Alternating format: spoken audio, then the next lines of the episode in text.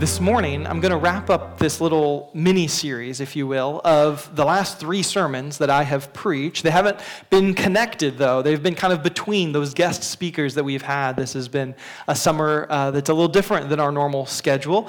Uh, since I've been here, at least, we've had several great guest speakers with us. And, and the last three sermons that I've preached have all actually kind of been connected, but you might not realize the connection to them, the theme that runs through them, unless you're like Sean, who is diligent at taking notes. And so he's looking back and he's like, oh, I see right there. The theme over these last three sermons has been readiness. The theme is readiness. And today the message is being ready to go. Ready to go. Two, two sermons ago, the very first one I did back before we had our spiritual renewal weekend was from Psalm 85, and I talked about us needing to be ready to receive from God, that He's the one who is the giver of all good things. He is the only one who brings real revival into our lives personally, corporately, and so we wanted to seek God and be ready to receive from Him. And then two weeks ago, I said, okay, now, now if we're in a posture of being ready to receive, we also have to really desire and long to be ready for more in our lives. And so from 1 Corinthians 3, we looked at the rebuke of Paul to the complacent church that's in Corinth, right? And he says, Hey, you've settled in, you've become comfortable with where you are and what you are doing, and you are really like infants in Christ. And that's not a good thing. That's not a compliment how cute you are. He said, You're not growing. You're not seeking God. And so that rebuke and that call to live more faithfully and more truly as a disciple was what we looked at two Sundays ago. And this morning, I want us to take that theme and kind of bring it to a very personal, tangible application to us here at Nelsonville Assembly and challenge us to be ready to go into the future that God has for us and understand what that will look like. So if you have your Bible, turn to Hebrews chapter 12 this morning. Hebrews chapter 12.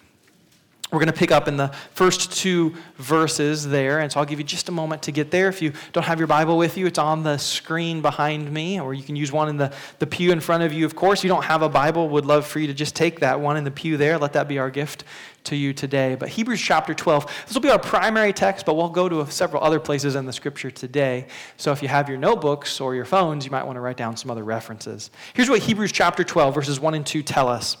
Therefore, since we are surrounded by so great a cloud of witnesses, let us also lay aside every weight and sin which clings so closely, and let us run with endurance the race that is set before us, looking to Jesus, the founder and perfecter of our faith, who for the joy that was set before him endured the cross, despising the shame, and is seated at the right hand of the throne of God. Now, right up front in that very first part of this text, it, it, connects us back to what we talked about two weeks ago, right? Two weeks ago, when I preached, we, we talked a lot about a, a, different church, a church outside of here, a church in a different point in history. We talked about the church in Northampton, Massachusetts in the late 1600s and early 1700s. And we said the reason it's, it's good to look back at that church is because they're an example to us. We can draw lessons from looking at that. And that's what this text in Hebrews chapter 12 is making clear to us. It says, There is so great a cloud of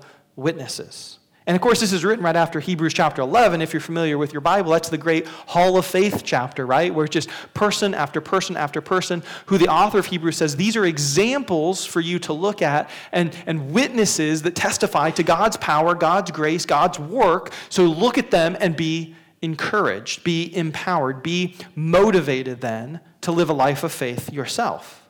What the text is saying is that because of the examples who have gone before, and in Hebrews 11 we're given some examples, but as a, a, people living 2,000 years after the time of the New Testament being written, we have many other examples in church history too, right? So that's why I said last week this is why we can look at another church in another place at another point in time and we can draw lessons, we can learn from them because they're a witness to us of what church life looks like over a period of time longer than what you and I will experience, right? We looked at a period of over 100 years, longer than you and I are going to be involved in our church life. And we got to see the ups and the downs and how God worked with those people over that span of time.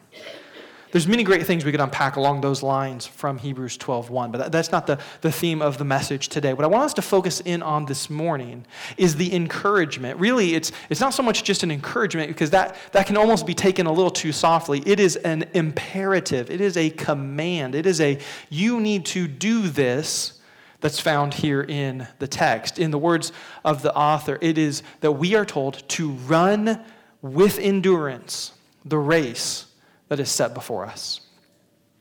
Over the, the years that I've been here at Nelsonville, I, I try to regularly return my thoughts to asking and then answering a key question as I pray for this church, as I evaluate what we're doing as a church, as I plan for the future of the church. The key question that I put to myself and then I, I bring the answer out is this Why does Nelsonville Assembly exist? What is our primary purpose? This is an important question as the pastor of the church for me to keep in mind because it needs to shape and guide what we do as a church. It's not just an important question for me, though, it's an important question for you to ask too. Why does Nelsonville Assembly exist? Why am I a part of Nelsonville Assembly? What are we doing when we go up there? Is it just a way to drive and use up a little of the expensive, but thankfully not quite as expensive gas in our cars and spend a couple hours? Or is there something else going on? In Nelsonville? What is the purpose of that church? You know, how we answer this question will shape us. How we answer the question of why we exist, well, it changes things in big and obvious ways and sometimes in small and subtle ways. So let me give you the answer that I bring myself back to over and over again when I ask this question. Here's how I answer the question it's in the words that we have written out as our church's mission statement. It says this We exist to make disciples who are growing together in the grace and knowledge of Jesus Christ and are proclaiming his gospel and his glory as their personal mission. That this is our mission statement as a church. And a mission statement answering the question, why do we exist, is supposed to be a guiding answer, right? So every company that has a mission statement, if they're going to be successful, is going to align what they do with their mission statement. So this is true for, for example, let's take two different companies as our example. You've got Walmart, whose mission statement is this We save people money so they can live better. Simple, clear. What's their primary mission? Save people money, right? Now, you can take another grocery store, though. Let's take Whole Foods and look at their mission statement, which is much longer. Whole Foods, they say, is a dynamic leader in the quality food business. We are a mission driven company that aims to set the standards of excellence for food retailers. We are building a business in which high standards permeate all aspects of our company. I wonder how many have memorized the mission statement over at Whole Foods little long. But these missions, even though they're both grocery stores, are totally different from one another, right? So the experience of interacting with those two different organizations is very different. Why did we go to Walmart? Because their value is they're going to save me money. So I get things cheaper there. So I will go to Walmart and I will buy the cheap things and I'll put up with all the frustration of shopping at Walmart. But if you've ever been to Whole Foods, you know their value, nothing in there said anything about having low costs, and there's no low costs at, at Whole Foods. They think this is the best shopping experience you can have. These are the best products that you can get, and we're going to charge you an arm and a leg for it. And apparently, people say, that's my value too, and I'll go pay all my money for that, right? Both grocery stores, but both very different missions, and so it guides what they do in very different ways, right? As a church, our mission statement is what helps guide us in what it is we are supposed to be doing. Like you didn't come to church this morning thinking, ah, you know, I didn't get over to town, but it's okay, I'm going up to Nelsonville Assembly, and I'll just pick up my groceries there. You can't shop here, right? We're not a grocery store. It's not part of our mission. We're not here to sell groceries. No, we exist, according to our mission statement, to make disciples. That's the primary purpose of this place. That's why it was built. That's why we're here. That's why we gather to make disciples. And the reason that that's true is because that's the mission given to every single true church who obeys the words of Jesus. Hopefully, you can think of these words from Jesus. Matthew 28 19 through 20. It's Jesus giving his mission statement to his church. He says, Go therefore and, what's the words? Make disciples of all nations, baptizing them in the name of the Father and Son and Holy Spirit, teaching them to observe all that I have commanded you. And behold, I am with you always to the end of the age. Like, there's our mission from Jesus himself. The one who just before that says, Hey, remember, remember, I have all authority over all things in heaven and on earth. I'm in charge of everything. So, what he then says is your mission, my mission. We better obey that because he's the highest authority, right? The church exists to make disciples. So, that statement, that idea then is really, really important when we read Hebrews 12 1 that tells us to run with endurance the race that is set before us because the mission that we've been given is what defines the race for us. That's the thing we're supposed to be doing. We're on this race, we're on this mission to make disciples. If we don't keep that in mind and we just come to this text and we say, hey, run the race that is set before us, and we think we get to choose which race we're on, we're going to end up on different races, right?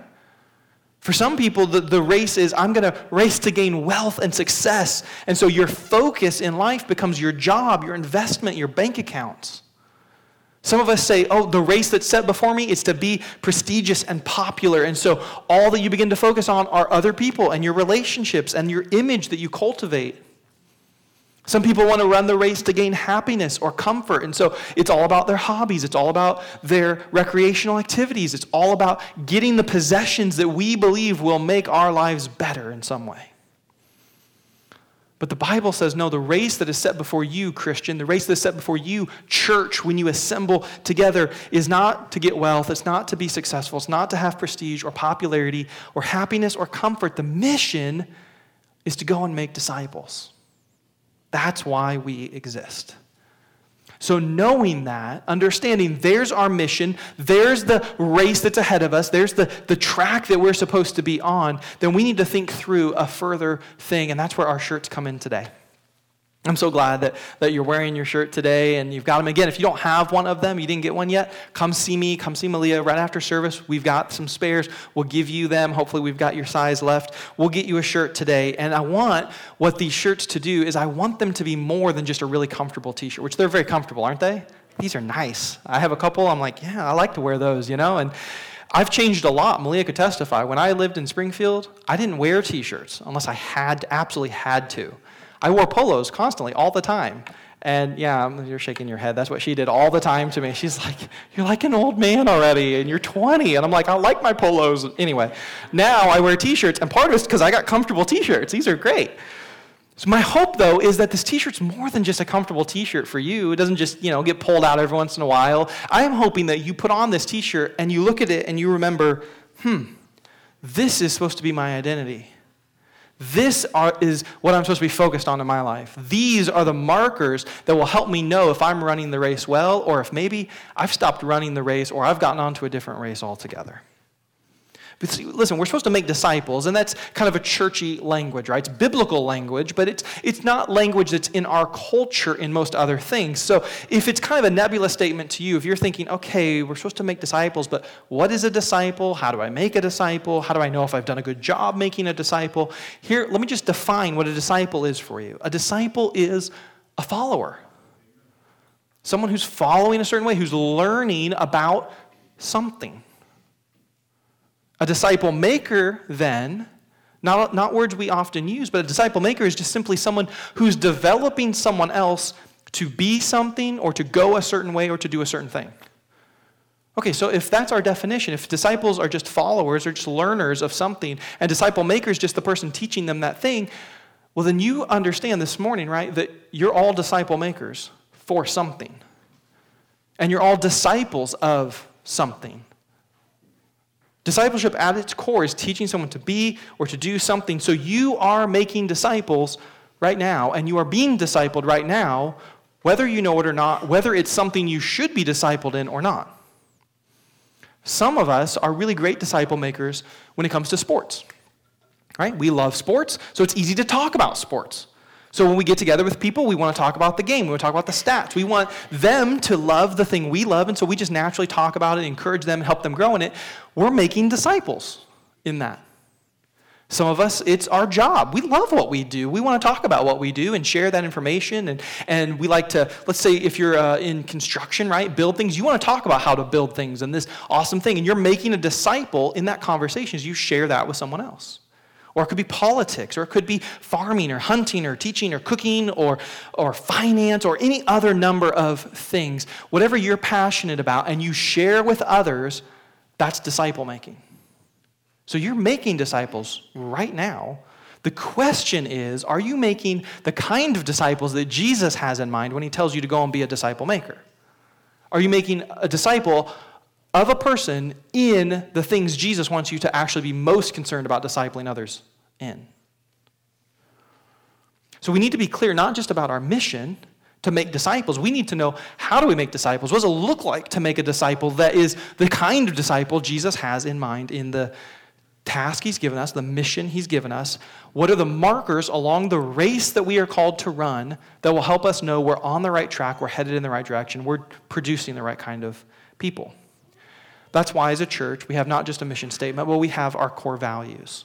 And we have five of them, which are on your shirt.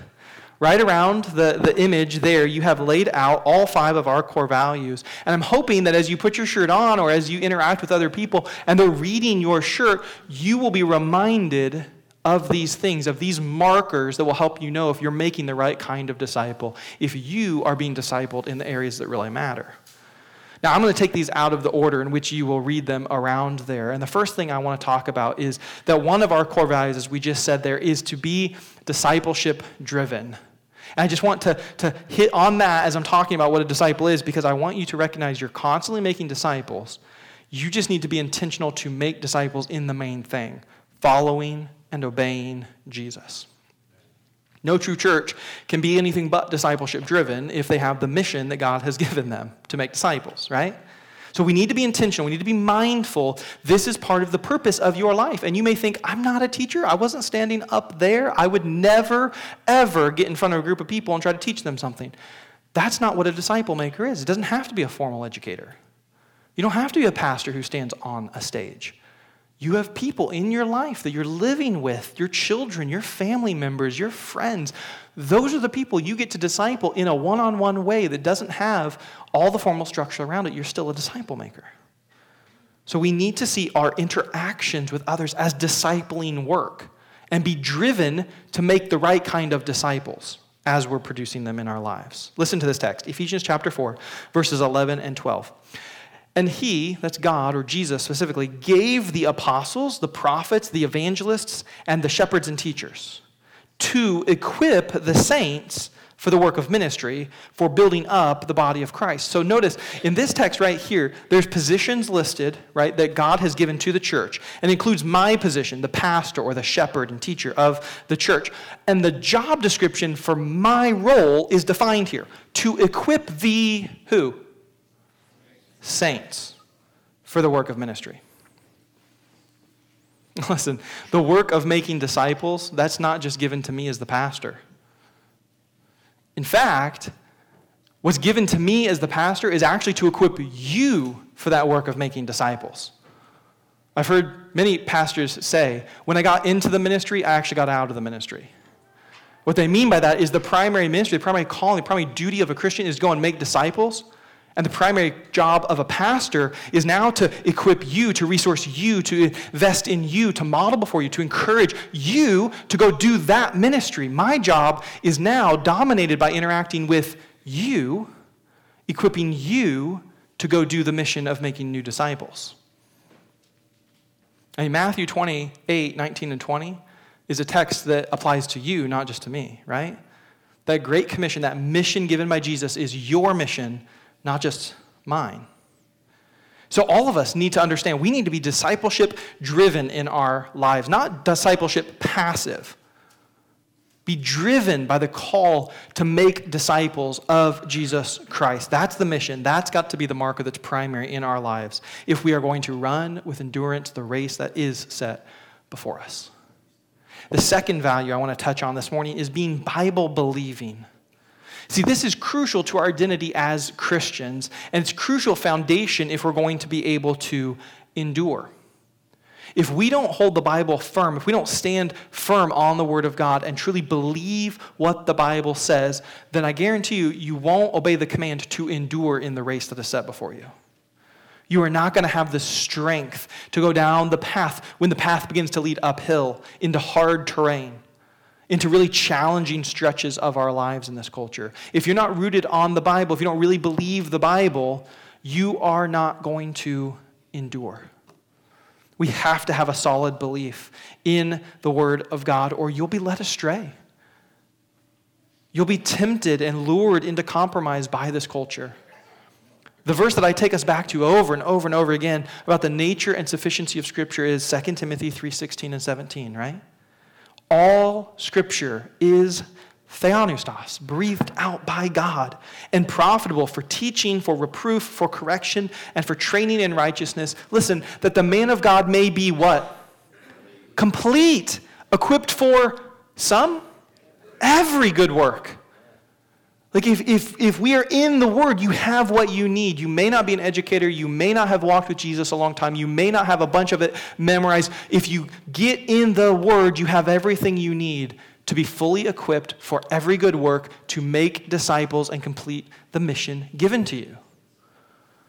But without the Scripture as our foundation, without us knowing and believing and obeying and practicing the Word of God, we're not going to be equipped for the race. Right? The manual does no good when you're trying to fix something if you leave it on the shelf. The tools don't help you fix the problem or build the thing in front of you if they're in the toolbox. You have to believe the Word of God, which means more than just, yeah, I, I, I, affirm whatever that book says over there. I don't know what it says, but sure, I'll go with it. No, you have to be in it. You have to know it. You have to practice it. You have to obey it so you can endure in the race that is set before us. The third value we have is that we need to cultivate being a praying person individually and as a body becoming a praying church as a whole. So, this is the other thing that, that, that's just on the other side of the coin, if you will, or the second pillar right next to being Bible believing is we have to be praying. Because the reality is, we can't accomplish the mission that we have been given. We won't be able to stay on course in the race that we're called to run without divine help. We're too weak. We're too easily distracted. We need to passionately, persistently pray for God to help us with this task that He's given us.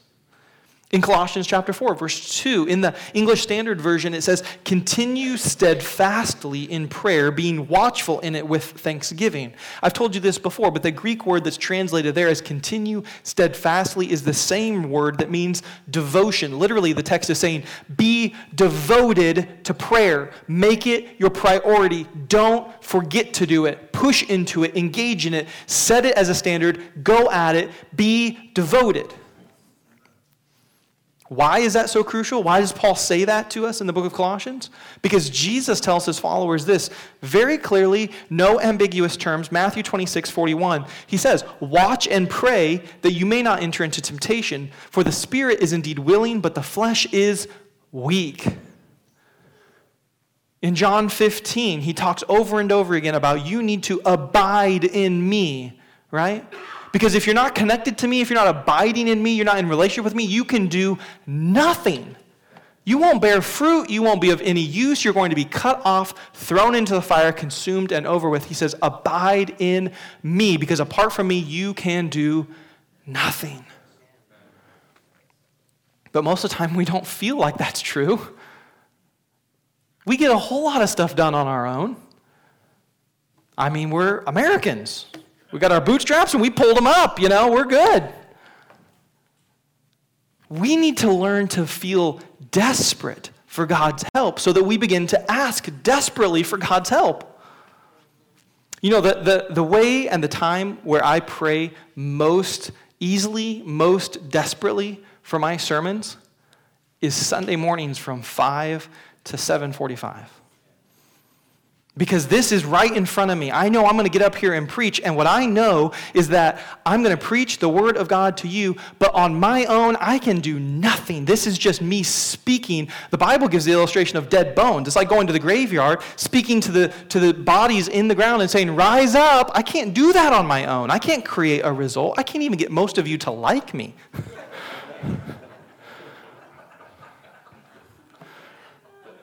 the task that I'm given is way beyond my ability. And so every Sunday morning when I get up and I go, here's what I've got to do, I say, God, help me.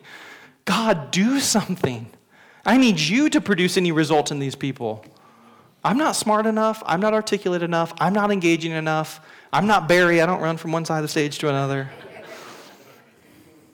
Listen, if we don't pray, we won't endure. If we don't pray, we won't bear fruit. If we don't stand firm on the foundation of the Bible, we won't endure. You can't change these two things, they're the constant for every Christian. You may feel like, I'm not much of a reader. Well, you need to be a reader of the Bible. not much of a, of a prayer. You need to be. If you don't have these two things in your life, there's not going to be endurance, there's not going to be success in the race that you are called to run, the race that is set before us. The fourth value is this we need to be family focused. This is one of our core values that I, I, I, need to really make sure we're defining intentionally and, and, and the way that the Bible would define being family focused, not the way our culture would define being family focused. When I say as a church and as a people, we need to be family focused, what I'm not saying is that you need to be really, really, really focused on your physical family. What I'm saying is that you need to learn to live and see the brothers and sisters around you, the family of God around you, as your true family. I know, we'll get, we'll get a little personal here. I know this is an area of struggle for some of you a lot more than it is for others. Because some of you have had the great gift of having your physical family near you for most of your life. They live around you, they go to the same activities and events as you. Many of you grew up in the same church for a lot of your life with family members. So for you, it's going to be a lot harder to live out a biblical version of being family focused. Some of us, we don't have that gift. So we've had to work through this a little earlier. That doesn't mean we've got it all together. Don't get me wrong. I'm just saying for some of us, following Jesus has meant pretty immediately we had to give up being close to family. To go where Jesus wanted us to go meant to leave the physical family behind. So we, we have had to work through that and understand that sacrifice, maybe a little earlier than some of you who have been gifted and blessed. Family's a good thing, don't get me wrong. But if that's you, I want you to hear what Jesus has to say about understanding who your family as a Christian really is. Matthew chapter 12, verses 46 to 50. Write it down, look it up later if you want to. Meditate on this passage. It says this While Jesus was still speaking to the people, behold, his mother and his brothers stood outside asking to speak with him. But he replied to the man who had told him, saying, Who is my mother and who are my brothers? Stretching out his hand toward his disciples, Jesus said, Here are my mothers my mother, and my brothers. For whoever does the will of my Father in heaven is my brother and sister and mother. I get it. It's, that's a hard thing to think about. Jesus is saying you need to look at the family of God as your true family, over and above the physical family. And physical families, they're good, they can be a gift, but listen, they're not ultimate. It's the Mormons who teach you that your physical family is eternal. That's not a Christian belief. Whatever family you have been gifted with in this life, it's a temporary assignment. It's a stewardship that you have for right now. But when we get to eternity, you don't get to cloister up with here's my clan of people, here's my physical family. No. You're brought into the family of God. That's our true family. That's our eternal family. That's the people you're going to spend forever with. So, as a church, we want to be family focused. And practically, that means we want to recognize that, that, hey, we've got lots of kids here, we've got lots of people in different life stages here, and we want everyone to feel welcome and everyone to feel brought in to this family. Like everyone has a place here. And we want people to see that because what binds us together isn't bloodlines and it isn't last names. It's about faith in Jesus Christ. And if you're a believer in Him, you're a brother, you're a sister here with everyone else. And you now become more important to me because of your relationship with Jesus than anyone else. This is our true family. We don't want to idolize the temporary gifts that God's given us and miss out on the eternity that God is calling us to. Moving to our fifth value, and we're getting towards the end of our time this morning. It's the one at the very top of the crest on your shirt. It's the one that everyone's going to immediately see first and foremost when they look at you wearing this shirt. And it says that we are to be Christ centered. Because that's the heart of all of this. If we go back to that text in Hebrews chapter 12, this is the very centering point that the author gives us in that text, too, right? Look at the text again if it's still in front of you. Let us run, we'll pick up there. Let us run with endurance the race that is set before us, looking to Jesus, the founder and perfecter of our faith, who for the joy that was set before him endured the cross, despising the shame, and is seated at the right hand of the throne of God. This really, he really is the key to everything. Listen, if Jesus is not the center, if he is not the one we want to keep our eyes focused upon, if it's not about his work and his accomplishments that have our hope truly stored up in those things, then you're going to fail at everything else. He's got to be the center. You will get distracted. You will veer off course. You will lose faith. You will stumble. You will not accomplish the mission and finish the race that we have been given if Jesus is not the center. We must look to Jesus because Jesus is the one who has perfectly done what we cannot do. We must look to Jesus because it's Jesus who's the founder and perfecter of our faith. He's the one who's given it to you, He's the one who will bring it to completion in you. Look to Him, not to yourself, not to anyone else. We need to look to Jesus because the text says He is the one who went and endured the cross, suffering the death in the place of His people, so that you and I could obtain forgiveness for our many, many, many failures that we have in our past, that we are going to have in our future. Look to Him. Look to Jesus because it's only by seeing and understanding His finished work that we will be able to endure to the end. It's only in looking to Him that we will gain the strength, the motivation, the ability to live out these values and run the race set before us, accomplish the mission of making healthy disciples, biblical disciples who follow Jesus. Looking to Jesus is the only thing that can transform a life. On our own, we will fail to remember, much less live out these values and this mission that we have.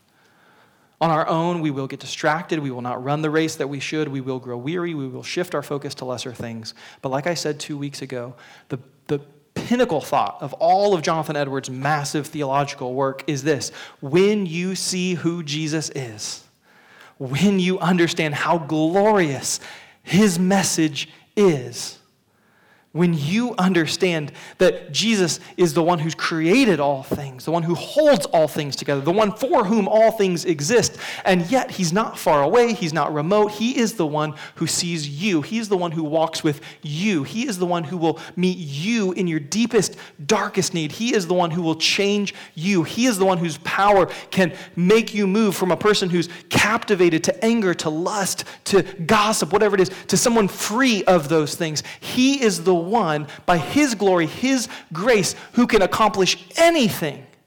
When you see Him that way, when you follow Him, you can experience true life change. Nothing else is going to do. I could give you book after book after book. I have hundreds of books, if not thousands of books, in my library. I know I have over 7,000 books on my computer, in my Bible software. I can give you all kinds of books. They're not going to change your life. Only Jesus can. So we need to be centered on Christ. As the worship team comes to lead us in our final song, we have an opportunity to just step into that posture today of centering, focusing, looking to Jesus. My prayer for today has been and is right now that you would look to Jesus. You would focus on him. If you've been in this church for a while, then you know the story of the gospel. You've heard time and time again how glorious he is. And if you have questions about that, if you don't know Jesus in that way, come talk to me. I would love, love to share with you who Jesus is and what Jesus has done and how you can experience salvation. My prayer is that today what Jesus would do is he would make us ready to go, ready to run the race that is set before us, to go be disciple makers discipling in the things that matter, focused upon Christ, foundational, foundationally built upon the Word of God, committed to prayer. Maybe, maybe today you're thinking, man, that's the hard one for me, is prayer. Then here's a few moments for you to pray. Most of the kids are even out of the room right now, so distractions are minimal, right? Maybe you need to come to the altar and just pray, Lord, help me be more focused on these things. Help me be more centered on you. The altars are open for any need, every single need you have. I'd love nothing more than to get to pray with you today. We're going to take just a few moments to respond, to be made ready for the race that lies before us. Let's respond to the Lord this morning.